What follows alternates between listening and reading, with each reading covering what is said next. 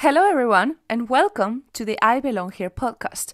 Please join us on this journey as we will navigate the world meeting fantastic women who are real scientific role models.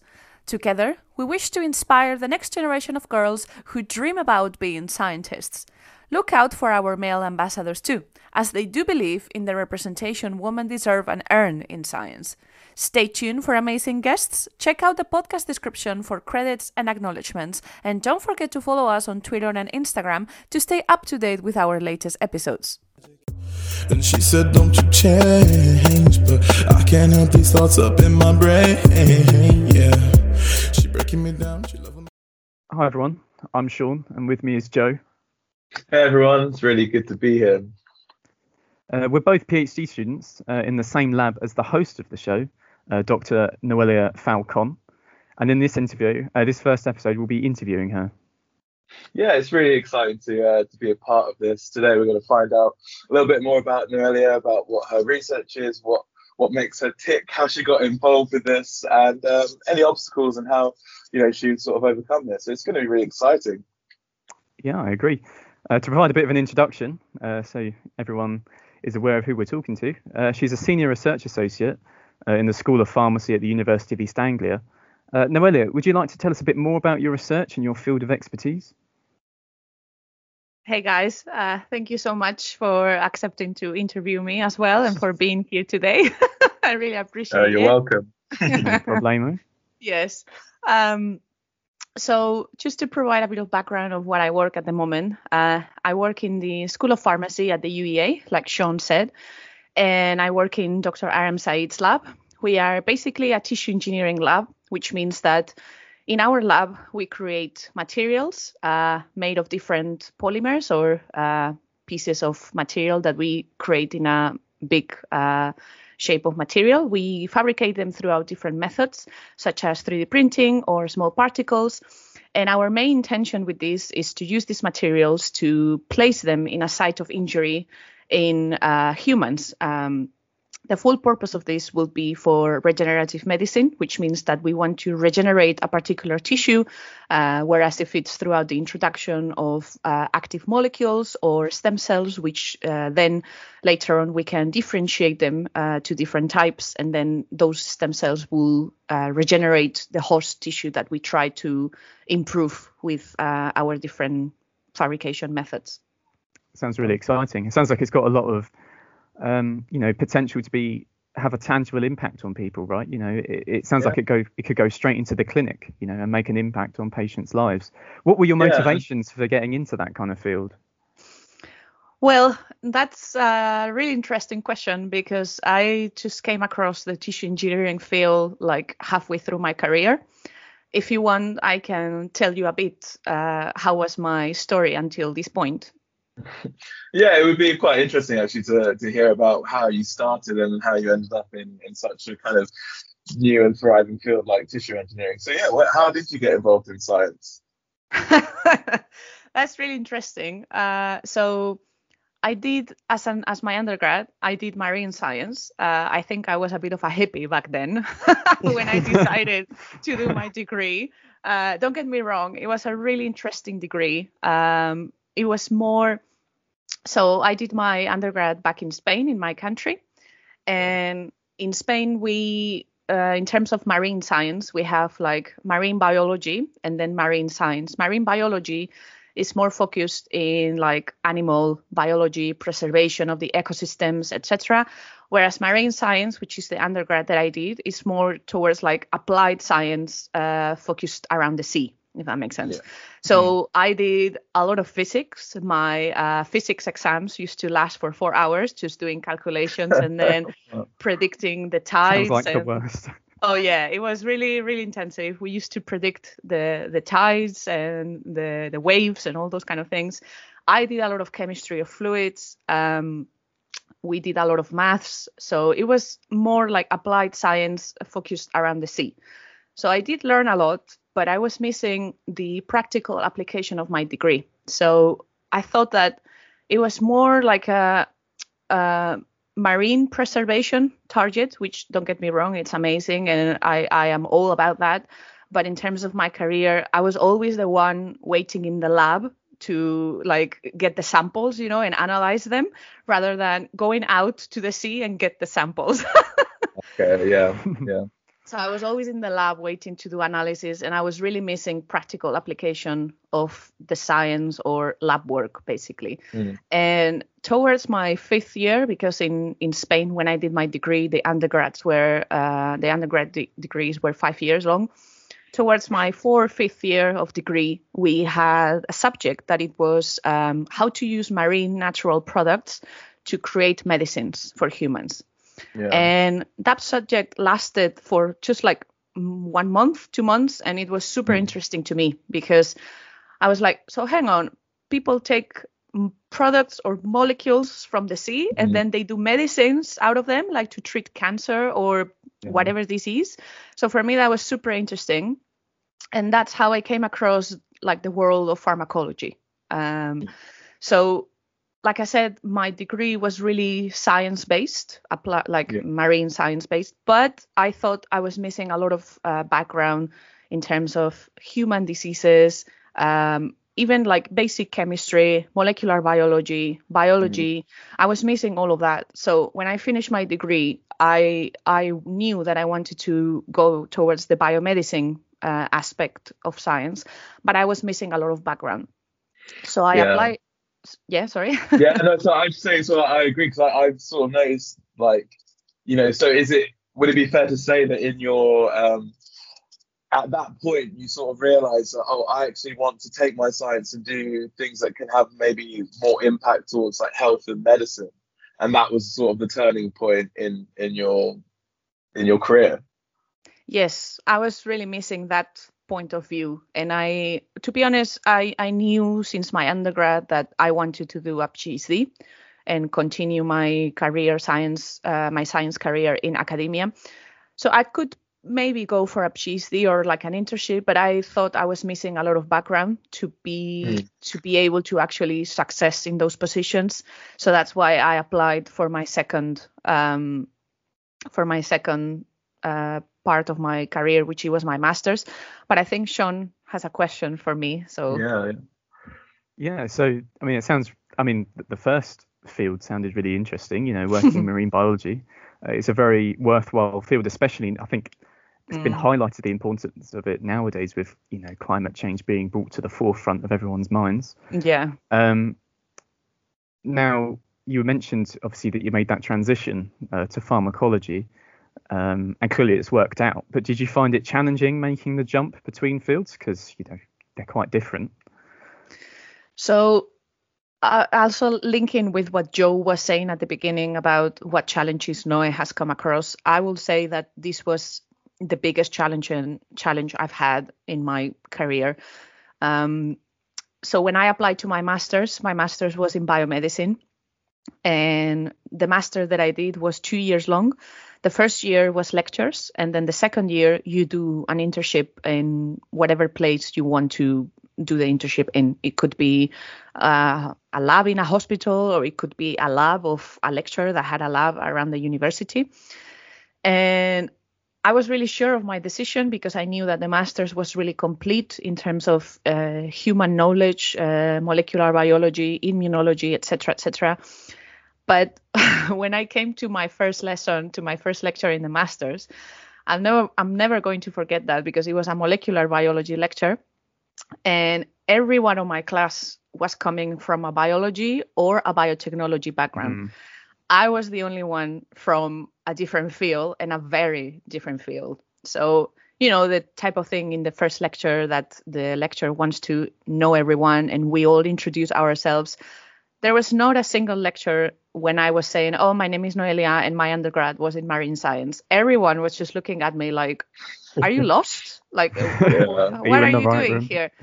so, first, I had a lot of challenges in terms of opinions from people some people took it well like my friends from the masters they they loved that i decided that because I think I was really persistent throughout my masters in terms of studying and then, you know, passing my exams, etc.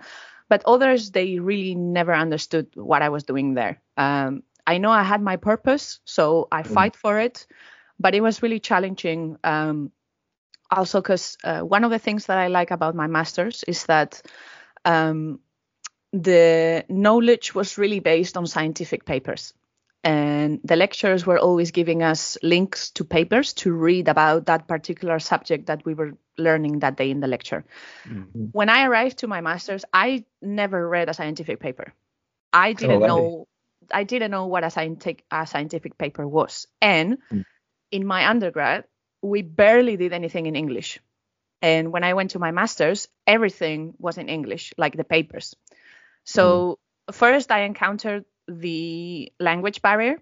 In Spain, unfortunately, we really don't practice English uh, unless you go outside the country. Um, and then when I was reading those papers, maybe one paper it took me one day to read, not because it was long, it was because I had to Google every mm. single mm. word first because yeah. of the language and then because of the context. Like yeah. I barely knew what a DNA sequence was or yeah. what an enzyme was doing in the cell. I mean, I didn't know yeah. anything about that. So it was really, really challenging. Only in also, the, the, lectures. Also, no, sorry, just, just for the listener as well. Yeah. If anyone's listening who's sort of, I don't know, at like a school leavers age who yeah. hasn't had any kind of contact with scientific papers, do you want to just expand what uh, publications and what scientific papers are like? Because I knew I didn't see one until I was kind of within my degree, and they were yes. pretty scared the first time uh, mm. I encountered them. Could you also expand on on uh, what exactly that that is? Um, yes. Um, you mean like what did I thought about the papers? Yeah, and also just because obviously you see, say you had to, to read quite a lot, but some people listening might not even know what a scientific paper kind of like what is. it is. Yes. Well, scientific paper is like a short piece of document that um, one or several authors they write about a specific discovery that they have made in their fields. It could be like a proof of concept, or it could be like a real breakthrough in science. Um, that piece of work gets collected in different pieces. Um, generally you write a small introduction to to state to the audience or to the readers what the paper is going to be about and you kind of contextualize the field of your work. Then the second part you will kind of explain how you did the work what uh, chemistry did you use what reagents what compounds whatever and then you explain how you did those experiments. And yeah. then you present your results. Usually we do in scientific papers you will find images or you will find graphs that explain your results and that's where the readers will try to understand what you have done and what are you telling me from these mm-hmm. results and then yeah. you will go to explain those results so i'm telling the readers what these bar graphs or these images mean and then i will conclude the paper by saying what i have extracted from this work what's the take home mm. message that I want you to keep, yeah. and perhaps what's next in the future in terms of this paper. Yeah, so th- this is like the, that high level academic stuff. And, yeah. And I can't even imagine. I, I was scared reading them in English. in English, yeah. to have to kind of adapt during your masters. You know, a time when you're being sort of questioned, like you don't. People are unsure of like, oh, how you going to cope with that transition and you're reading yeah. all these papers in a different field to what you trained in yes. and in a different language to what you versed in. So even that that's huge challenges just during your masters like and it's really impressive. yeah, and, and and also following on from that, I mean obviously the language barrier is one thing, um, mm. and getting used to publications is another. Did you find any other how how was your experience otherwise? You know, moving from working in a lab environment in Spain to working in the UK. Obviously, you're away from home. It's mm. a completely new environment. You've never done it before, and suddenly you're just thrust into this, you know, high level yeah. work. Um, how, how did you find it, other than the language side of things? Well, like I was saying, that first year of lectures on the master was really challenging.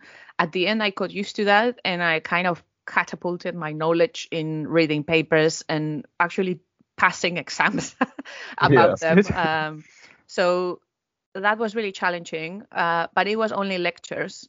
Then my second challenge was my internship. I knew that I wanted to start throughout pharmacology because I wanted to learn about the application of different medicines into human diseases and see what those medicines they could do.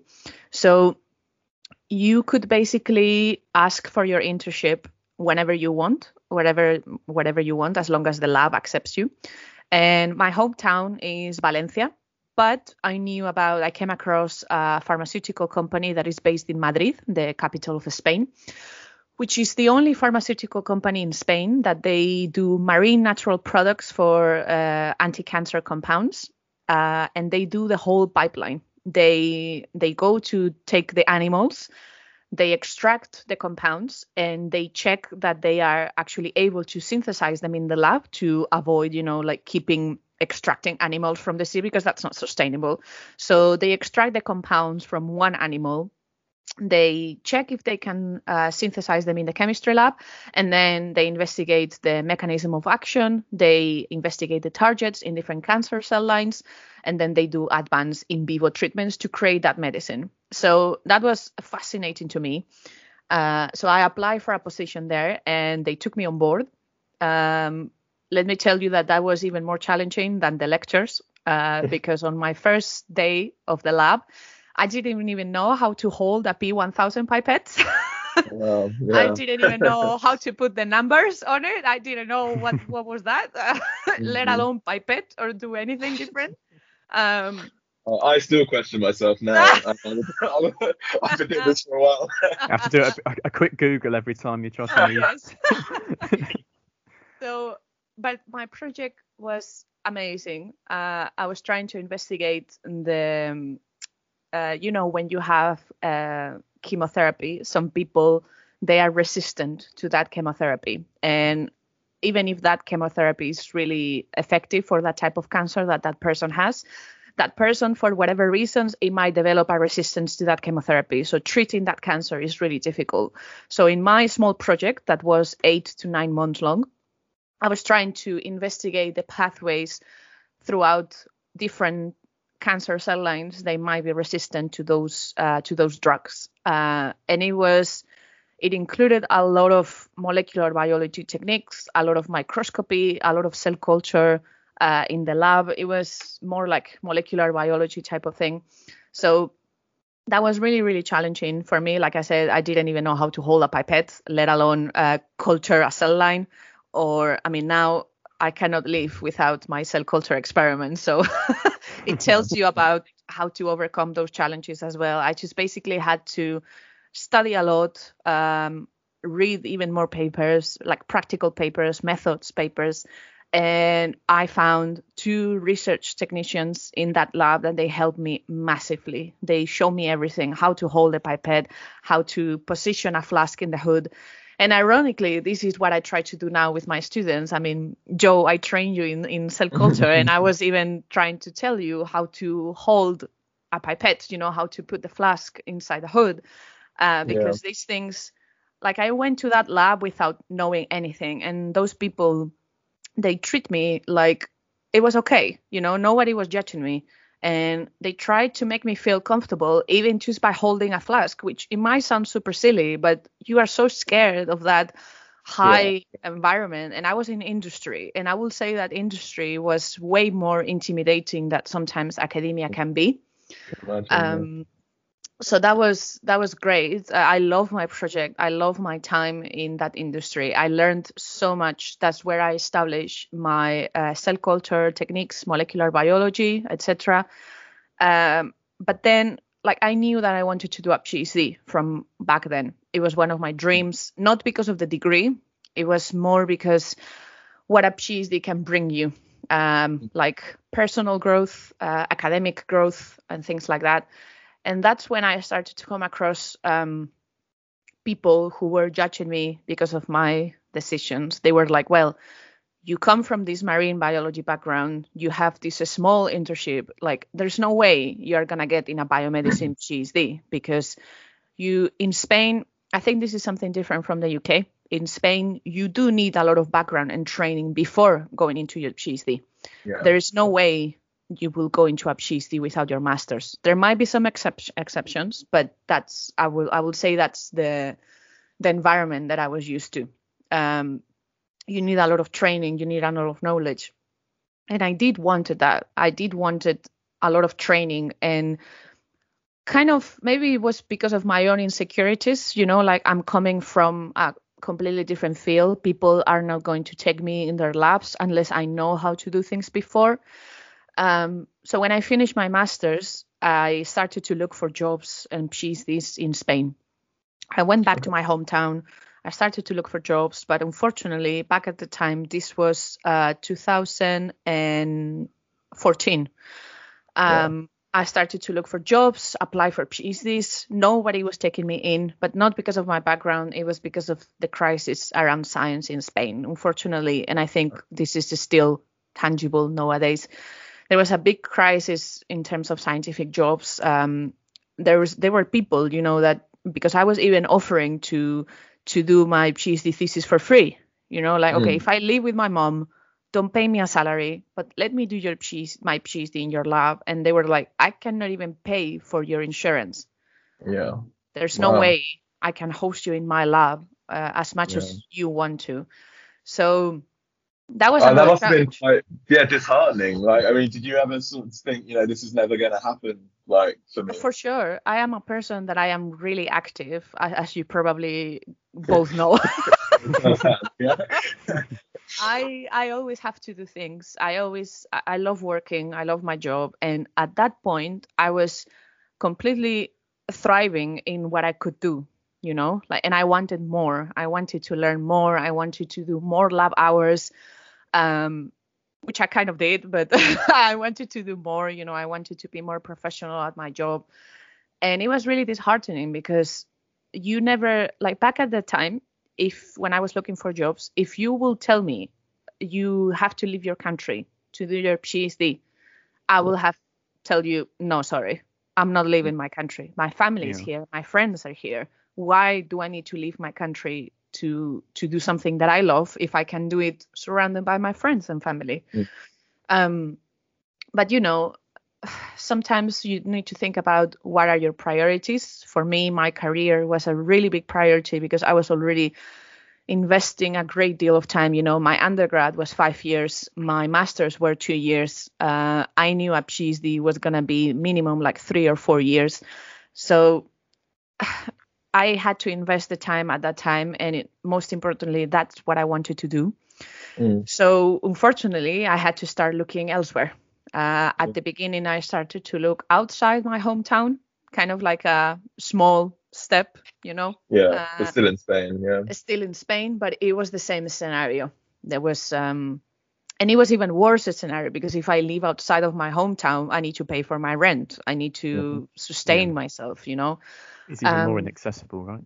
Yes. Um, so it was even worse and it was even more discouraging. And for a period of time, I would say like a couple of months, I stopped looking. I was like, uh, this is really difficult. This is not going to happen. And again, you know, I think I suffer a bit from uh, imposter syndrome from back then, from my undergrad, especially throughout the transition of the fields. Um, you know, you always think.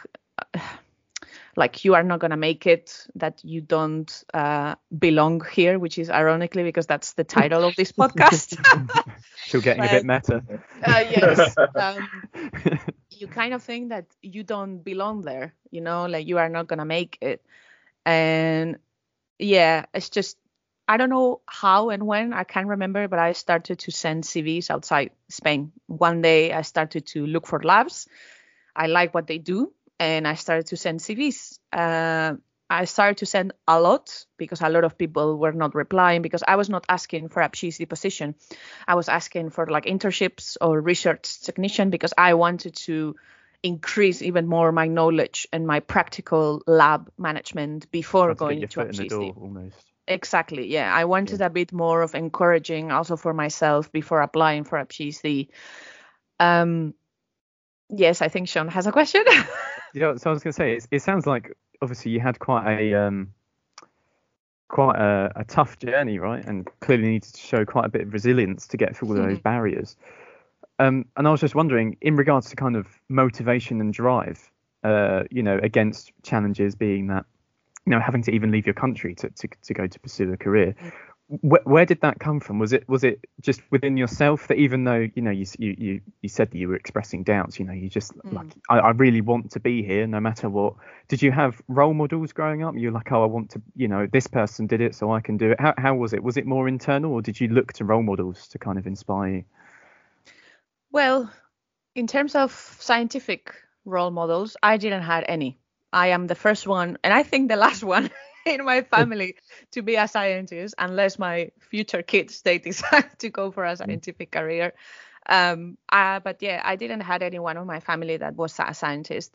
But I will say, as a moral role model, I will say is my grandmother. Uh, she was uh, unfortunately she passed away in 2016, uh, end of 2016. She uh, was a widow from really early age, and she had to work a lot to support my mom. She was a really hard worker. She used to work all day. She was a chef in a school. Um, so that's where also my cooking skills come from. and, you know, she was always, um, she showed me all my values in terms of work ethics, perseverance, uh, working hard, uh, fight for what you want, because she did it herself, you know. So yeah. when I used to talk to her, when I had these doubts or when I was like, oh, grandma, I don't know what to say, or in Spain we say yaya to to refer to our grandmas. So I was like, mm. yaya, I don't know what to do. Um, I'm doubting myself. I'm never gonna achieve this point. And she had no idea what my job was. She had no yeah. idea what science was, what my field or what was a lab. But she was always show, telling me like, you know, you are a really perseverant person. You have done this undergrad, you have done these masters against whatever was thinking of you and you are even thinking about going outside Spain, if that's not perseverance, tell me what it is. Mm. Because mm. and whenever you want to go, if you are honest, if you fight for what you want and you work for your dreams, you are gonna get it. It doesn't matter yeah. how long it takes because perseverance and honesty is the key. Yeah, uh, I can I completely agree. I, I, really I think that's really powerful in, in mm. saying that. So it's really about like sometimes when we have these things that they seem like completely unachievable sort of tasks like mm. it hmm. about just persevering and you seem to have really really got that instilled in you so thank you to your grandma uh, oh yes thank you for your cooking skills because you do make a, a lot of choices i think that's that's one of the most appreciated things actually. Yeah. yeah. you guys definitely benefit from my baking because whenever I do baking is you know these really large batches and then I, I don't really eat them myself because it's a lot. I live by myself, yeah. you know. Yeah. Well, I seem to take them all home. I took home three cakes. Yeah. Uh, that's pretty. But so I guess so in the journey, I, I, guess we've seen you now. You've come from your undergrad, you've done your masters, you've done your internship. Now you've been speaking to your grandma about persevering, and you know she yeah. knows you wanted to go outside of Spain, and and you know so she's been a, a, big focus in your life. So just tell us a little bit about how you got to to where you are right now in the UK in in Norwich at the University of East Anglia. So, like I said, I was uh, like sending a lot of CVs outside Spain um, there was a point that it become uncontrollable. I sent a lot of CVs because a lot of people were not uh, replying to me. I mean, this is normal; it happens everywhere. It was nothing related to me. Uh, and then I remember one day I got one email, um, like from Norwich, and then I need to confess I didn't know what Norwich was. I didn't know where Norwich was. I was like, okay, Norwich that's fine. Somebody wants me in their lab, but I need to Google where this is. Is this the UK? Yeah. Because I Google like I sent this CV to the university. You know, I came mm. across a paper published in this university that I really like. I didn't even look where the university was. I just liked it, and I was like, oh, let me just send this CV to this uh, PI. Um, so they replied to me. Uh, it was um, from the School of Pharmacy, but it was not mm. uh, from uh, Dr. Saeed's lab. It was from another lab that I was working beforehand. And they basically wanted to do an interview to me about my background because they had like an um, organic chemistry project and they needed a molecular biologist to kind of uh, step into the cell culture and kind of biology perspective of that organic chemistry synthesis. So that was my first full conversation in English. Uh, it mm. was through Skype, obviously. and it went really really bad because the person who was interviewing me her image froze for the entirety of the interview so Mm. i didn't even know if they were you know like nodding or they were okay with what i was saying it was really Yeah. bad Or if they Maybe they just know, were dead. their eyes.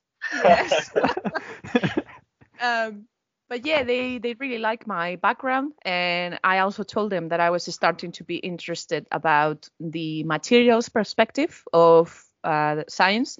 I wanted obviously to reinforce my cell culture skills, but I also wanted to start to learn about, um, you know, organic synthesis and kind of uh, being in the whole pipeline, if that makes sense.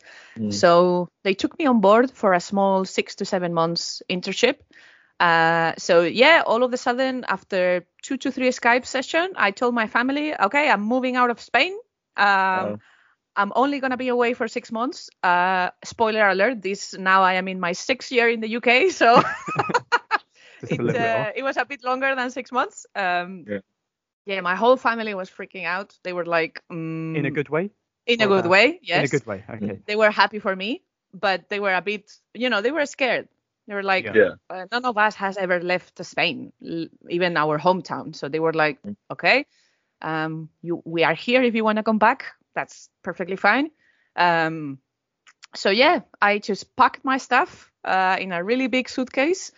I go on the plane. I went on the plane, and then I just went to Norwich. Uh, it, it was one of the most scariest day in my life Um. because when I landed in Stansted, I didn't understand anyone.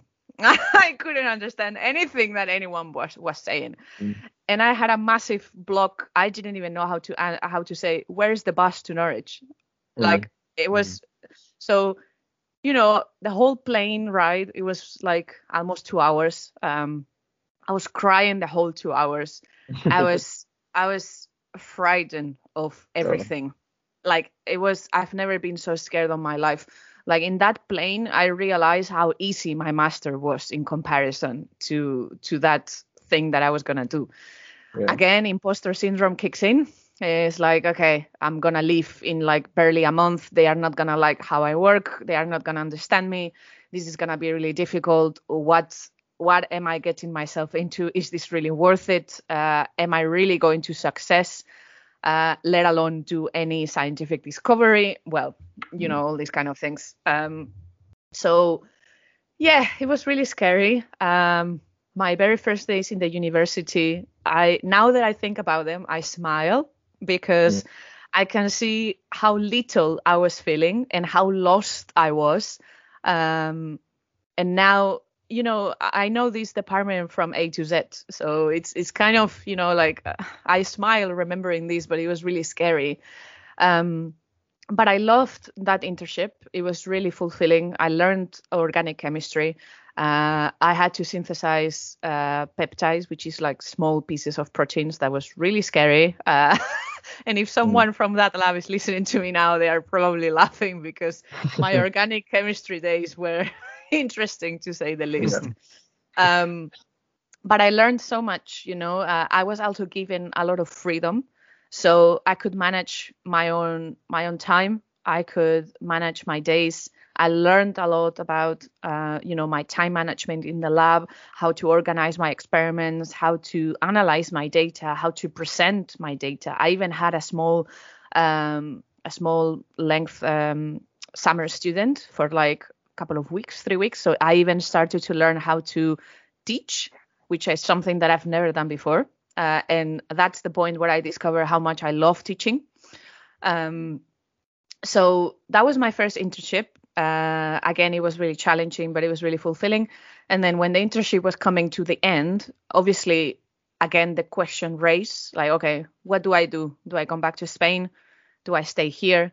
So I was like, okay, I need to take a decision about this. So I came across uh, my boss's work, uh, Aram Saeed. Uh, he was offering a research technician position in tissue engineering. So this is how I first came across tissue engineering because throughout this early internship, it was really good to do the organic chemistry part. It was really interesting, but I was kind of more interested to know the like how do how do I say like the tailoring of these materials you know like how can I create these materials the way that I want to create them and study their application in a particular disease or regenerative purpose?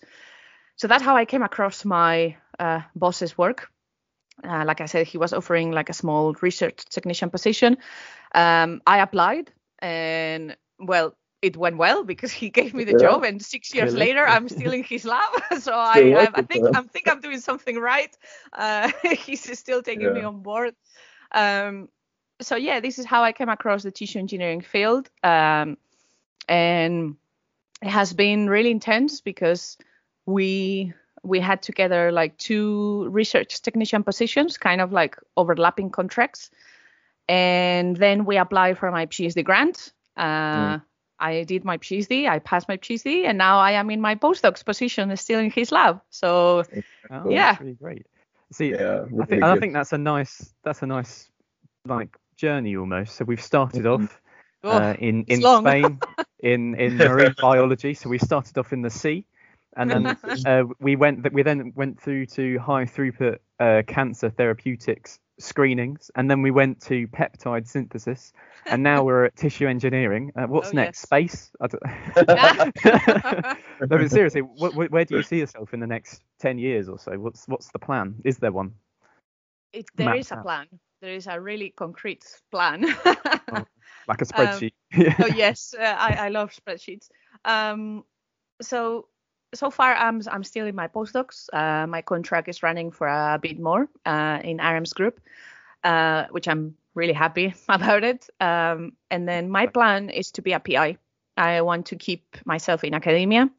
I already work in industry, like I said, and I really love it. But uh, thanks to this teaching stuff, um, also in the School of Pharmacy, we have a lot of pharmacy students in the fourth year that they always come to our lab for like uh, seven to eight weeks. And every year we have like three, four, five students, and I just love it. I, I love teaching. Um, I've I've teach both of you to do several things in the lab, and I just love it. You know, um, it's not about demonstrating that I have a like a higher knowledge than my students. It's it's more about you know imparting this wisdom in people and see them later on doing these things by themselves. Like I love that feeling.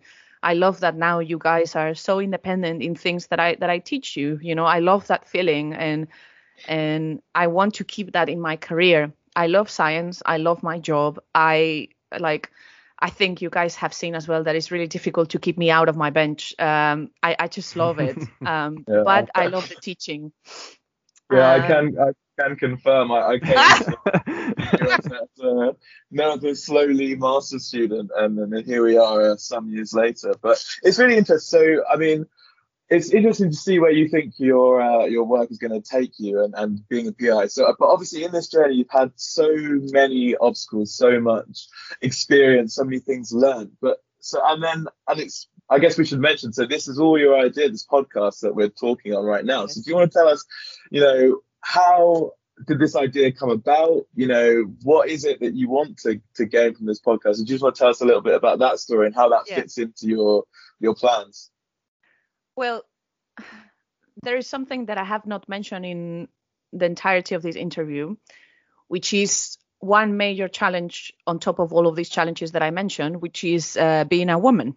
Uh, needless to say that in my whole career in my environment here in the UK, I've never felt less because of my gender. Never. In any of my uh, positions and with any boss, with you guys, I've never felt less because I'm a woman. And mm. that's amazing. But I am also aware that I'm lucky. Uh, some people, they really have these challenges because of their gender. I did feel discrimination because I was a woman in previous jobs, and it's not nice um, this is something, you know, like you might say an idea and a man will say it 50 seconds after you, and all of a sudden this idea counts more than your original contribution. This is really challenging and it's really, really discouraging. And if you couple that with imposter syndrome, that's even yeah. worse, you know? Yeah. Um, so I am conscious that there is a lot of bias about being a woman in science. You know, this um, and I was in a in a cab going somewhere I can't remember, and then the cab driver, he was a man, he was like, "So, what do you do?" And I said, "Oh, I'm a scientist. I work in this and that, and I recently passed my viva, so I'm a doctor." And he was like, "Wow, you are a scientist?" And I said, "Yeah." And he said, "Oh, you don't look like a scientist." And I was like, "Oh, there we go." I was like, Yeah, yeah. I was genuinely interested, and I was like, "Why don't I look like a scientist?" And he was like, "Well, you know, you are so pretty." And then there was a really awkward silence in the cab, and I Yeah. was trying to not bring my Spanish anger in the conversation. and I was like, okay, let me tell you that I think you have a really big misconception of scientists, but most importantly, of women in general. Mm. It doesn't matter if I'm pretty or not. I am a scientist because I earned my place in my career and because I Yeah. fight for what I wanted despite of my gender. It should not Mm. be a matter that I'm a woman to do science. He shut up after that. Yeah. yeah, I would. the whole ride was in silence, and then I paid for the ride, and I was like, okay, bye. but so I will say, from a couple of years ago, I've started to become really interested in the role that women have in science, and Mm. the bias and misconception that there are around women working in science. So I have participated in a lot of campaigns. I've given talks in my university. Some of the talks you guys have seen as well. Uh, I've wrote blogs online as well. But I thought something was missing. I felt that I was not contributing enough. And I am genuinely interested to know about stories of a diverse array of women. And most importantly, to inspire the next generation of girls or young women who, like me, once thought I'm not going to be able to do this because of A, my background, B, my gender, or whatever reason they want to, you know, they have in their heads.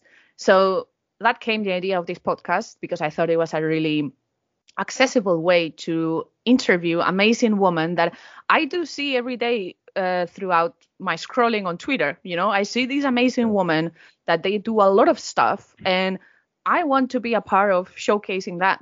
I want to show to the world what women can do.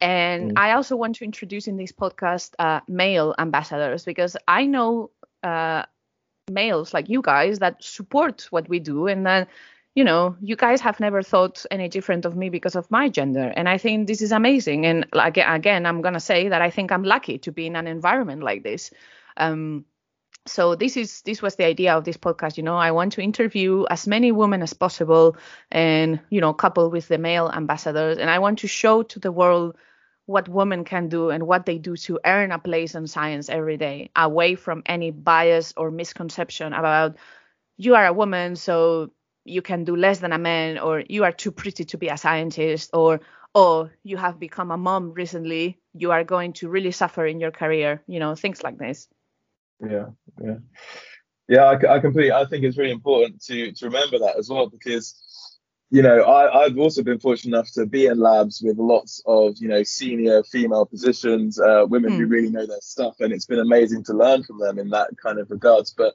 you know, we have to appreciate that some we're fortunate that that is not the case throughout Yeah. all of academia. That's not the case throughout universities all across the country. Yeah. Uh, and you know, it trickles right down to um, to kids in school. You know, what sort of subjects you know they're being encouraged to to take on and stuff. And so yeah, I think it's really important this podcast and what you're doing. Um, yeah, uh, Sean, I guess I guess you probably I hope you agree with me. Other kids picking different careers, and I think there is that preconception that certain jobs and certain roles are for men and certain jobs and certain roles are for women, and and you do see that in the split between courses taken both at A levels and at university, and then going up the academic hierarchy. Um, so of well, course, the, the higher you go the less women you see you know Yeah, uh, yeah, and even right now, I mean, there's there's uh, at UEA, there's tons of female, you know, PhD students, Undergrads. but Yeah. and undergrads in like biology and you know different subjects. But when you actually get to the PI level, it does drop off significantly. Yeah. So yeah, really important- drastically.